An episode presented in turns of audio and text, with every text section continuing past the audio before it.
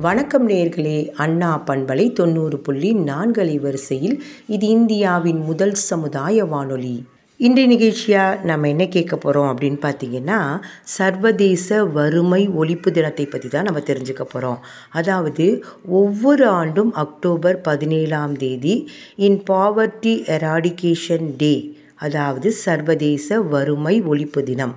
இந்த நாளில் தான் கடைபிடிக்கிறாங்க. இதை பற்றி தான் நிறைய விஷயங்கள் இன்றைய நிகழ்ச்சியில் நம்ம கேட்டு தெரிஞ்சுக்க போகிறோம் இன்றைக்கி டாக்டர் ஆனி ஜோஸ்வின் மேடம் வந்திருக்காங்க. அவங்கள்ட்ட சர்வதேச வறுமை ஒழிப்பு தினத்தை பற்றி நிறைய விஷயங்கள் நம்ம கேட்டு தெரிஞ்சுக்க போகிறோம் என்ன நேர்களே நிகழ்ச்சியை கேட்கலாமா?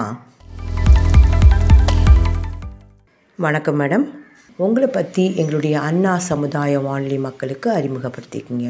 அண்ணா சமுதாய வானொலி நேர்களுக்கு வணக்கம். நான் முனைவர் ஜி. ஆனி ஜோசபின் தமிழ்நாடு மாசுக்கட்டுப்பாடு வாரியத்தில் இருபத்தி ரெண்டு ஆண்டுகள் பணிபுரிந்தேன். தற்சமயம் இந்திய அரசின் சுற்றுச்சூழல் காலநிலை மாற்றம் மற்றும் வனத்துறை அமைச்சகத்தின் தமிழ்நாடு மாநில மதிப்பீட்டு நிபுணர் குழுவின் உறுப்பினராக உள்ளேன். இப்போ சர்வதேச வறுமை ஒழிப்பு தினம் ஏன் கடைபிடிக்கப்படுகிறது? அதனுடைய முக்கியத்துவத்தை பற்றி சொல்லுங்கள் மேடம். நேர்களே கொடிது கொடிது வறுமை கொடிது என்று ஔவையார் பாடியிருக்கிறார்கள் இல்லையா? உண்ண உணவு இருக்க இடம் உடுத்த உடை இவைகள் எல்லாம் தான் அடிப்படை தேவைகள்னு நம்ம சொல்கிறோம் அப்படிப்பட்ட அடிப்படை தேவைகள் இல்லாத வாழ்க்கையை நம்ம யாருமே விரும்புவது கிடையாது. அடிப்படை தேவைகள் இல்லாமல் வாழ்கின்ற மக்களை சமுதாயம் கூட ஒரு கண்ணியமாக நடத்துறது கிடையாது. இவ்வாறான சூழ்நிலைகளை வறுமையில் வாடும் மக்கள் எதிர்கொள்கின்றனர். உலகம் முழுவதும் எதிர்கொள்ளும் மிக சிக்கலான சமூக பிரச்சனை ஒன்று தான் வறுமை. இது ஆபத்தான பணிச்சூழல்கள் பாதுகாப்பற்ற வீடுகள் சத்தான உணவு பற்றாக்குறை சமத்துவமின்மை சுகாதார பாதுகாப்பின்மை பட்டினி பிரச்சனைகள் வீரற்ற தன்மை இப்படிப்பட்ட எல்லாத்துக்குமே காரணமாக இருக்குது. அது மட்டும் இல்லாமல் தவறான செயல்களுக்கும் வழிநடத்துது. சர்வதேச வறுமை ஒழிப்பு தினம் ஒவ்வொரு ஆண்டும் அக்டோபர் பதினேழாம் நாள் உலகம் முழுவதும் கடைபிடிக்கப்படுகிறது. உலகளாவிய ரீதியில் வறுமை தொடர்பான விழிப்புணர்வை ஏற்படுத்தவும் பசிப்பினியிலிருந்து மக்களை விடுவிப்பதற்காகவும் தான் ஐக்கிய நாடுகள் அமைப்பு வந்து ஆயிரத்தி தொள்ளாயிரத்தி தொண்ணூற்றி ரெண்டாம் ஆண்டு சர்வதேச வறுமை ஒழிப்பு நாளை வந்து அதிகாரப்பூர்வமாக அனுசரிக்கணும்னு சொல்லி ஏற்றுக்கொண்டது. உண்ண உணவு இருக்க இடம் அப்புறம் உடுத்துறதற்கு துணிமணி இல்லாதவர்கள் தான் வறுமையில் இருப்பார்கள் இல்லையா? இந்த நிலையில் வறுமை ஒழிப்பு வறுமையில் வாடும் மக்கள் இவளை பற்றியெல்லாம் விழிப்புணர்வு ஏற்படுத்துவதை நோக்கமாக கொண்டு தான் இந்த தினம் வந்து அனுசரிக்கப்படுகிறது. அதன்படி ஆதரவற்ற நிலையில் வறுமையில் வாடுற யாருமே தத்தளிக்கக்கூடாது என்ற விழிப்புணர்வை மக்களை ஏற்படுத்தத்தான் ஒவ்வொரு ஆண்டும் இது சர்வதேச வறுமை ஒழிப்பு தினமாக அனுசரிக்கப்படுகிறது. ரொம்பவே அற்புதமாக சொன்னீங்க. நன்றி மேடம். இந்த தினத்தினுடைய வரலாற்று பின்னணி என்னவா இருக்கும் மேடம்? அதை பற்றி சொல்லுங்கள் ஆயிரத்தி தொள்ளாயிரத்தி எண்பத்தி ஏழாம் ஆண்டு அக்டோபர் பதினேழாம் தேதி பாரிஸில் உள்ள ட்ரொக்காடரோ அப்படின்ற ஒரு இடத்துல ஏறக்குறைய ஆயிரத்துக்கு மேற்பட்டவர்கள் கூடி ஒரு கூட்டம் நடத்தியிருக்காங்க அந்த கூட்டம் எதுக்கு அப்படின்னா பசி வன்முறை மற்றும் வறுமையால் பாதிக்கப்பட்டவர்களுக்கு மரியாதை செலுத்துவதற்காக ஒரு கூட்டம் கூடியிருக்காங்க. அப்போ அந்த பேரவையில் கூடியிருந்த இந்த தலைவர்கள் எல்லாரும் ஒன்று சேர்ந்து வறுமை என்பது மனித ஒரு உரிமை மீறல் என்று பிரகடனம் செஞ்சாங்க. இந்த பிரகடனத்தை ஒரு கமமரேட்டிவ் ஸ்டோன் அப்படின்னு அதாவது ஒரு நினைவு கல்லுன்னு சொல்லலாம் இல்லையா? அந்த கல்லில் பொறித்து வந்து அவங்க நிறைய நாடுகளில் வந்து அதை கொண்டு போய் வச்சாங்க. ஐநா சபை கட்டிடத்துக்குள்ளே வைத்ததாக கூறப்படுகிறது. அதற்கு பின்னர் ஒவ்வொரு ஆண்டும் இது மாதிரி பண்ணி அவங்க அனுசரித்து கொண்டிருந்திருக்கிறார்கள். அதற்கு பிறகு தான் ஆயிரத்தி தொள்ளாயிரத்தி தொண்ணூற்றி ரெண்டாம் ஆண்டில் ஐக்கிய நாடுகள் சபை என்ன பண்ணியிருக்கு? அதிகாரப்பூர்வமாக இந்த அக்டோபர் பதினேழு வறுமை ஒழிப்புக்கான சர்வதேச தினமாக அறிவித்தது.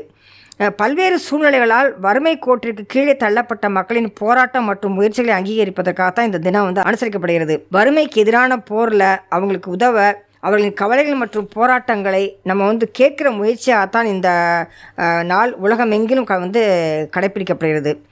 உலகம் எங்கிலும் உள்ள வறுமையை ஒழிப்பதற்காக பல்வேறு நிலைகளில் எல்லா நாடுகளாலும் வந்து பல்வேறு முயற்சிகள் எடுக்கப்பட்டு வருகின்றன. இந்த கோவிட் நைன்டீன் தொற்றுநோயை பற்றி எல்லாத்துக்குமே தெரியும். அது பல நாடுகளை மிகவும் கடுமையாக தாக்கிய போது உலகம் முழுவதுமே பொருளாதார நிலைமை வந்து ரொம்ப மோசமாக போயிடுச்சு உலக வங்கியின் அறிக்கையின்படி அந்த தொற்றுநோயின் தாக்கத்தால் சுமார் எண்பத்தெட்டுலேருந்து நூற்றி பதினஞ்சு மில்லியன் மக்கள் வறுமை கோட்டிற்கு கீழே வந்து தள்ளப்பட்டாங்க.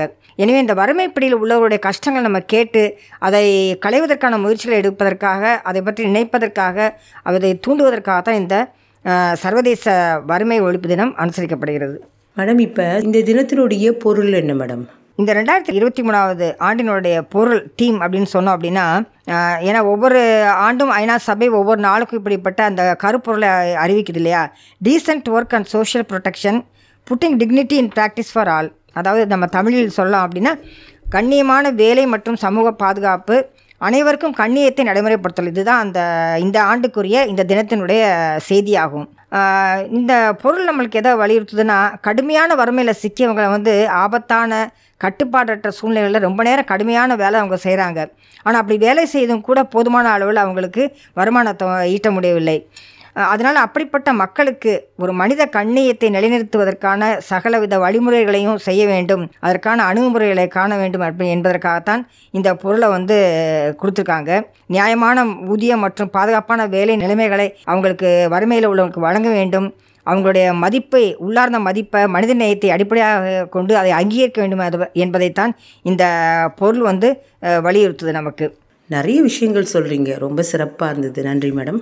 இந்த வறுமை கோடு என்றால் என்ன? அதனுடைய விளக்கங்களை பற்றி இன்னும் கொஞ்சம் விரிவாக சொன்னீங்கன்னா ரொம்பவே நல்லாயிருக்கும் மேடம். இந்த வறுமை கோடு என்பதை நம்ம அடிக்கடி கேள்விப்பட்டிருப்போம் வாசித்திருப்போம். அதை இப்போ வந்து ரெண்டு உதாரணங்களை சொல்லி நான் விளக்கலாம் நினைக்கிறேன். அதாவது மேல்நாடுகளில் உலகத்தில் எப்படி அவங்க கடைப்பிடிக்கிறார்கள் எப்படியாக சொல்கிறாங்க அப்படின்னா ரெண்டாயிரத்தி பதினேழாம் ஆண்டு வாங்கும் திறன் சமநிலையில் ஒரு நபருக்கு அதாவது ஒரு தனிப்பட்ட ஆள் ஒரு நாளைக்கு ரெண்டு புள்ளி பதினைந்துக்கு குறைவான டாலர் வருமானத்தில் வாழ்கிறது தான் தீவிர வறுமை அப்படின்னு அவங்க சொல்கிறாங்க இதை ஒரு புள்ளி விவரம் என்ன சொல்லுது அப்படின்னா ரெண்டாயிரத்தி இருபத்தி ரெண்டாம் ஆண்டின் இறுதியில் உலக மக்கள் தொகையில் எட்டு புள்ளி நாலு சதவீதம் பேர் அதாவது அறுநூற்றி எழுபது மில்லியன் மக்கள் வந்து தீவிர வறுமையில் வாழ்வார்கள் அப்படின்னு கணக்கெடுத்திருக்காங்க. அது மட்டும் இல்லை உலக மக்கள் தொகையில் எழுபது சதவீதம் அதாவது சுமார் ஐநூற்றி எழுபத்தைந்து மில்லியன் மக்கள் ரெண்டாயிரத்தி முப்பது ஆண்டில் வந்து தீவிர வறுமையில் சிக்கியிருப்பாங்க அப்படின்னு சொல்லிட்டு இந்த வறுமை கோடுன்ற அதோடைய விளக்கத்தின்படி அவங்க சொல்கிறாங்க இப்போ நம்ம நாட்டை பொறுத்த வரைக்கும் திட்டக்குழு இல்லையா? பிளானிங் கமிஷன் நம்ம சொல்லுவோம் இல்லையா? அந்த திட்டக்குழு தான் அரசுக்காக வந்து இந்தியாவின் வறுமையினை வந்து மதிப்பிடுற ஒரு நிறுவனம் அப்படின்னு சொல்லுவோம். ஆயிரத்தி தொள்ளாயிரத்தி எழுபத்தி ஒன்றில் டாண்டேகர் மற்றும் ராத் என்ற ரெண்டு பேர் பொருளியல் அறிஞர்கள் அவங்க. அவங்களால தான் இது வந்து முடிவு செய்யப்பட்டது.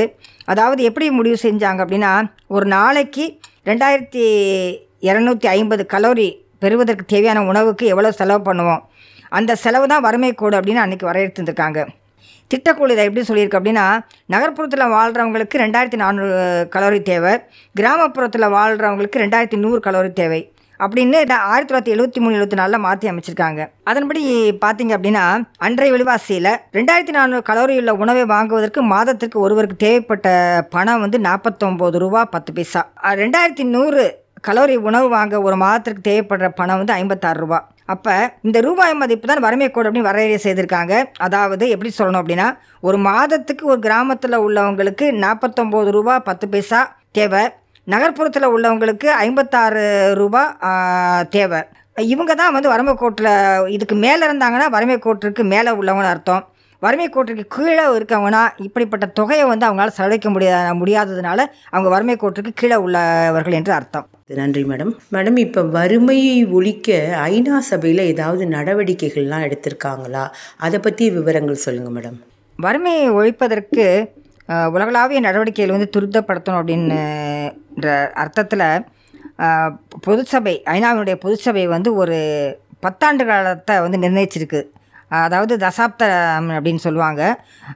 என்ன தசாப்தம்? என்ன பத்தாண்டுகள் அப்படின்னா ரெண்டாயிரத்தி பதினெட்டாம் ஆண்டுலேருந்து ரெண்டாயிரத்தி இருபத்தி ஏழாம் வரை உள்ள அந்த பத்தாண்டுகளை வறுமை இல்லாத உலகத்திற்கான உலகளாவிய நடவடிக்கையிலே துரிதப்படுத்துதல் என்ற பொருளின் அடி தலைப்பில் வந்து ஒரு பத்தாண்டுகளாக அறிவிச்சிருக்காங்க. இப்போ நம்ம வந்து அந்த பத்தாண்டுக்குள்ளே தான் இருக்கிறோம். நம்ம அந்த தசாப்தத்துக்குள்ளே நம்ம இருக்கிறோம். ஏன்னா ரெண்டாயிரத்தி இருபத்தி ஏழாவது ஆண்டு வரல இல்லையா? அப்போ இந்த பத்து ஆண்டுகளில் என்ன செய்யணும் அப்படின்னா இந்த ஐக்கிய நாடு அமைப்பு என்ன முயற்சியெலாம் எடுக்குது அப்படின்னா ஏழ்மை ஒழிப்புக்கான பல அமைப்புகளை வந்து ஒருங்கிணைத்தல் அந்த இந்த அவங்களுடைய திட்டத்தெல்லாம் வந்து செயல் திட்டம் போடுறது அந்த திட்டத்தை வந்து நிறைவேற்றுவதற்கான வழிமுறைகளையும் பரிந்துரைகளையும் செய்கிறது தான் அந்த மூன்றாவது சத தசாப்தத்தில் இந்த மூன்றாவது பத்தாண்டுகளில் வந்து அவங்க வந்து நிர்ணயிச்சிருக்காங்க. இந்த இந்த பத்தாண்டுகளில் இந்த கொள்கைகள் இந்த இதை வழிமுறைகள்லாம் எப்படி நடைமுறைப்படுத்தி பயனுள்ளதாக்குவது என்பதை பற்றி தான் வந்து அவங்க நடவடிக்கை எடுத்துக்கொண்டிருக்கிறார்கள் மேடம் இப்போ நம்ம நாட்டை பொறுத்த வரைக்கும் பார்த்தீங்க அப்படின்னு சொன்னால் நிறைய பேர் வறுமை கோட்டு கீழே இருக்கிறாங்க. இந்த வறுமையால் அதிகமாக பாதிக்கப்படுறவங்க யாரெல்லாம் இருக்காங்க மேடம்? அதை பற்றி சொல்லுங்கள் பொதுவாகவே போர் என்றாலும் சரி வீட்டில் நடப்படுகின்ற ஒரு சிறிய ஒரு பிரச்சனை என்றாலும் சரி தெருவில் நடக்கிற பிரச்சனை என்றாலும் சரி நாட்டில் நடக்கிற பிரச்சனை என்றாலும் சரி அதிகமாக பாதிக்கப்படுபவர்கள் வந்து பெண்களும் குழந்தைகள் தான். அதுலேயும் குழந்தைகள் வந்து ரொம்ப அதிகமாக பாதிக்கப்படுறாங்க. இப்போ ஒரு புள்ளியோர் என்ன சொல்லுது அப்படின்னா உலகளாவிய வகையில் குழந்தைகள் வந்து கடுமையான வறுமையில் வாழ்வதற்கு பெரியவர்களை விட ரெண்டு மடங்கு அதிகமாக உள்ளனர். ஒரு நாளைக்கு யுஎஸ் டாலர் அமெரிக்க டாலர் ஒன்று புள்ளி தொண்ணூறுக்கும் குறைவான வருமானத்தில் வாழ போராடுபவர்கள் வந்து முக்கியமாக வந்து குழந்தைகள் தான் ஏறக்குறைய ஒரு பில்லியன் குழந்தைகள் பலவிதமான பரிமாண வறுமையில் வாழ்கிறாங்க. பலவிதமான பரிமாணங்கள் வறுமையின் பரிமாணங்கள் என்ன அப்படின்னா கல்வி கிடைக்காமல் சுகாதார வசதி இல்லாமல் வீட்டு வசதி இல்லாமல் ஊட்டச்சத்து வசதி சுகாதாரம் தண்ணி கூட கிடைக்காம பல குழந்தைகள் வந்து இருக்காங்க. கோவிட் தொற்று நோய்களின் போது பல பரிமாண வறுமையில் வாழும் குழந்தைகளுடைய சதவீதம் வந்து பதினைந்து சதவீதம் வந்து அதிகரித்தது. அது மாதிரி வந்து இந்த இப்படிப்பட்ட அந்த தொற்று நோயிலிருந்து என்ன பாடம் அப்படின்னா நெருக்கடி காலங்களில் சமூக பாதுகாப்பு என்பது குழந்தைகளுக்கு வந்து ஒரு முக்கியமான விஷயம் அப்படின்றத இந்த தொற்றுநோய் வந்து எடுத்து காட்டியது உலகில் உள்ள எல்லா நிறைய அரசாங்கங்கள் அவங்க அந்த சமயத்தில் வைத்த திட்டங்களை வந்து குழந்தைகளுக்காக மாற்றி அமைத்தன என்று கூட வந்து சொல்லலாம். புதிய சமூக பாதுகாப்பு திட்டங்களை கூட வந்து அவங்க அறிவித்தாங்க அதாவது இதெல்லாம் இந்த தொ- தொற்றுநோய் கோவிட்லேருந்து கற்றுக்கொண்ட பாடங்கள். பொதுவாக குடும்பங்களில் வந்து அதிகரித்து வரும் பொருளாதார கஷ்டங்கள் உணவு பாதுகாப்பின்மை குடும்பங்கள் ஏற்படுகின்ற மோதல்கள் அப்புறம் காலநிலை தொடர்பான பேரழிவுகளை எதிர்கொள்ள வேண்டிய சூழ்நிலை இவை எல்லாமே வந்து களைவதற்கு நடவடிக்கை எடுத்தாலே உலகளாவிய குழந்தைகள் நலன் வந்து ஒரு உயிர் நாடியாக நமக்கு இருக்கும் அப்படின்னு சொல்லிட்டு யூனிசெஃப் வந்து ஒரு கருத்து வெளியிட்டிருக்காங்க. எனவே குழந்தைகளுக்கு வந்து ஒரு நட்பான ஒரு ஃப்ரெண்ட்லி அப்படின்னு சொல்லுவாங்க பார்த்தீங்கன்னா அது மாதிரி நட்பான ஒரு சூழ்நிலை ஏற்படுத்துறது சமூக பாதுகாப்பு அமைப்புகளை வலுப்படுத்துறது அதை விரிவுபடுத்துறது இப்படிப்பட்ட செயல்களில் வந்து அதிகமான முதலீடுகள் வந்து நான் ஒவ்வொரு நாடும் செய்யணும் அப்படின்னு சொல்லிட்டு சொல்லப்படுகிறது. ஏன்னா அதற்கான அவ அவசரமான தேவை இருக்குது. அப்போ தான் வறுமையில் வாடுவதிலிருந்து குழந்தைகளை வந்து பாதுகாப்பதற்கும் ஏழ்மையான குடும்பங்களிடையே நெகிழ்ச்சித்தன்மை ஏற்ப அதிகரிக்கிறதற்கும் இது செய்யும். இதுக்கு அந்த பத்தாண்டுகள் வந்து உதவி செய்யும் என்று எதிர்பார்க்கப்படுகிறது. நன்றி மேடம். மேடம் இப்போ நம்ம நாட்டை பொறுத்த வரைக்கும் பார்த்தீங்கன்னா வளர்ச்சியடைந்த நாடாக மாறணும் அப்படின்னா இந்த வறுமையை ஒழிக்க ஒவ்வொருத்தங்களுக்கும் ஒரு பங்களிப்பு வேணும் இல்லைங்களா? அந்த வகையில் பார்த்தீங்க அப்படின்னு சொன்னால் நமது பங்காக நாம் என்ன செய்ய வேண்டும்? அதை பற்றிய விளக்கங்கள் சொல்லுங்கள் மேம். சஸ்டைனபிள் டெவலப்மெண்ட் கோல்ஸ் அப்படின்னு நம்ம சொல்லுவோம் இல்லையா? நிலைத்து நீடித்திருக்கும் வளர்ச்சிக்கான குறிக்கோள்கள். அதனுடைய முதலாவது குறிக்கோளே நோ பாவர்ட்டி வறுமையை வந்து ஒழிக்கிறது சம்மந்தப்பட்டது தான் அப்போ அவங்களுடைய அந்த குறிக்கோள் என்ன சொல்லுது அப்படின்னா அனைத்து இடங்களிலும் அனைத்து வடிவங்களிலும் உள்ள வறுமையை ஒழித்தல். இதுதான் அந்த குறிக்கோளினுடைய விரிவாக்கம். அப்போ வறுமையை அதன் அனைத்து வடிவங்களிலும் ஒழிப்பது வந்து இந்த மனித குலத்திற்கு வந்து ஒரு பெரிய சவால் அப்படின்னு தான் நம்ம வந்து சொல்லணும். ஆயிரத்தி தொள்ளாயிரத்தி தொண்ணூறு மற்றும் ரெண்டாயிரத்தி பதினைந்துக்கு இடைப்பட்ட கால பகுதியில் கடுமையான வறுமையில் வாடும் மக்கள் எண்ணிக்கை பாதியாக குறைந்திருக்கிறது வந்து ஒரு நல்ல செய்தி தான் ஆனாலும் இன்னும் மிக அதிகமான மக்கள் வந்து மனித தேவைகளுக்காக அடிப்படை தேவைகளுக்காக போராடிக்கிட்டு தான் இருக்காங்க. ரெண்டாயிரத்தி பதினைந்தாம் ஆண்டு நிலவரப்படி சுமார் எழுபத்தாறு மில்லியன் மக்கள் ஒரு நாளைக்கு ஒன்று புள்ளி தொண்ணூறு அமெரிக்க டாலருக்கும் குறைவான நிலையில் தான் வாழ்ந்துட்டு இருக்காங்க. பலருக்கு சு உணவு கடையில் சுத்தமான குடிநீர் மற்றும் சுகாதார வசதி இல்லை. சீனா இந்தியா போன்ற நாடுகளில் ஏற்பட்ட விரைவான வளர்ச்சி மில்லியன் கணக்கான மக்களை வந்து வறுமையிலிருந்து கொஞ்சம் அவங்க நிலைமையை வந்து உயர்த்திருக்கிறது என்று நம்ம வந்து சொல்லலாம்.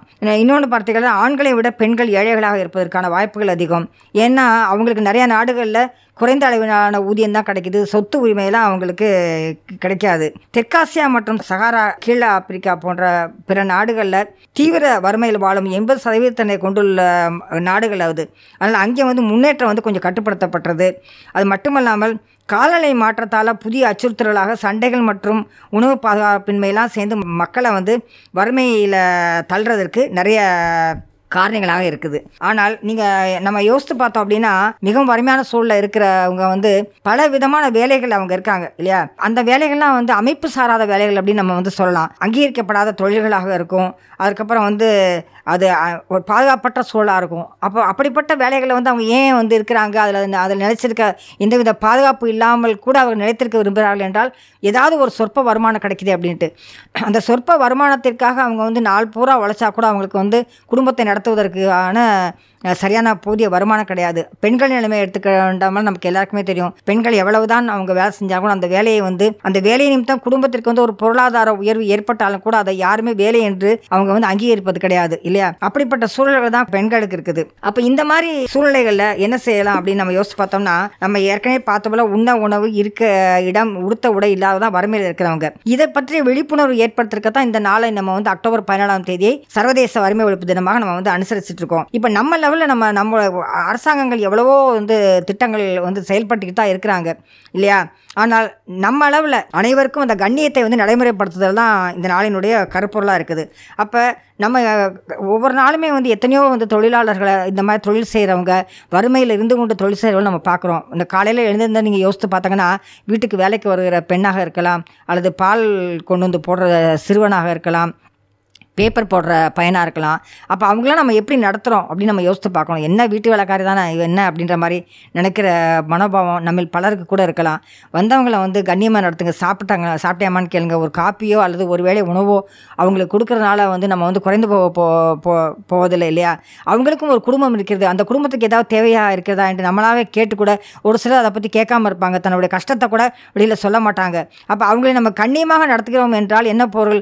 அவங்களுக்கு என்ன தேவை இருக்கிறதோ அந்த தேவையை நம்மளால் முடிந்த அளவுக்கு அவங்களுக்கு வந்து அதை களைவதற்கு அவங்களுக்கு வந்து நம்ம வந்து உதவி செய்ய வேண்டும். அவங்க பாதுகாப்பான சூழலை வந்து உறுதி செய்ய ஒரு வேளை நம்ம வீட்டில் பார்க்குறாங்க அப்படின்னா அவங்களுக்கு பாதுகாப்பான சூழல் வந்து அவங்களுக்கு இருக்குதா என்ப இருப்பதை நம்ம வந்து உறுதி செய்ய வேண்டும். குழந்தை தொழிலாளர்களை எந்த விதத்திலுமே வந்து எந்த வடிவத்திலுமே வந்து நம்ம வந்து ஊக்குவிக்கக்கூடாது நம்மளும் அதை வந்து குழந்தை தொ- தொழிலாளர்களை எங்கேஜ் பண்ணவும் கூடாது. இப்படிப்பட்ட சிறு சிறு நம்ம அளவில் சிறு சிறு முயற்சிகளை நம்ம எடுத்து அதை கடைப்பிடித்தாலே இதே போல் வறுமையில் வாடுற மக்களை ஒரு கண்ணியமான ஒரு சூழலுக்கு அவங்கள நம்ம வந்து கொண்டு போவோம். அவங்களுடைய வறுமையும் கூட படிப்படியாக குறைவதற்கும் எவ்வளவோ வந்து வாய்ப்புகள் இருக்கின்றன என்பதை இந்த நாளிலே நம்ம வந்து ஒரு உறுதிமொழியாக நம்ம வந்து எடுத்துக்கொள்ள வேண்டும். ரொம்பவே அற்புதமாக சொன்னீங்க. நன்றி மேடம். இவ்வளோ நேரம் உங்களுடைய டைமை எங்களுக்காக ஸ்பெண்ட் பண்ணி நிறைய விஷயங்கள் சொல்லியிருக்கீங்க. ரொம்ப நன்றி மேடம். நன்றி வணக்கம். என்ன நேர்களே நிகழ்ச்சி கேட்டிங்களா? இவ்வளவு நேரமாக சர்வதேச வறுமை ஒழிப்பு தினத்தை பற்றி நம்ம நிறைய விஷயங்கள் தெரிஞ்சுக்கிட்டோம் இல்லைங்களா? அது மட்டும் இல்லை நம்மளுடைய பங்களிப்பாக நாம் என்ன செய்ய வேண்டும் அப்படின்றத பற்றி மேடம் ரொம்ப அழகாக சொன்னாங்க இல்லைங்களா? இந்த நிகழ்ச்சி உங்களுக்கு ரொம்பவே பழுதாக இருந்திருக்கும் என நாங்கள் நம்புகிறோம் இந்த நிகழ்ச்சியை பற்றி உங்களுடைய விமர்சனங்களை நீங்கள் எங்களுக்கு எழுதி அனுப்ப வேண்டிய முகவரி நிலை இயக்குனர் அண்ணா சமுதாய வானொலி அண்ணா பல்கலைக்கழகம் சென்னை இருபத்தி ஐந்து. இந்த நிகழ்ச்சியில் பங்கேற்றவர்கள் டாக்டர் ஆனி ஜோஸ்வின் மேடம் மற்றும் மல்லிகா. மீண்டும் அடுத்த நிகழ்ச்சி சந்திப்போம். நன்றி வணக்கம்.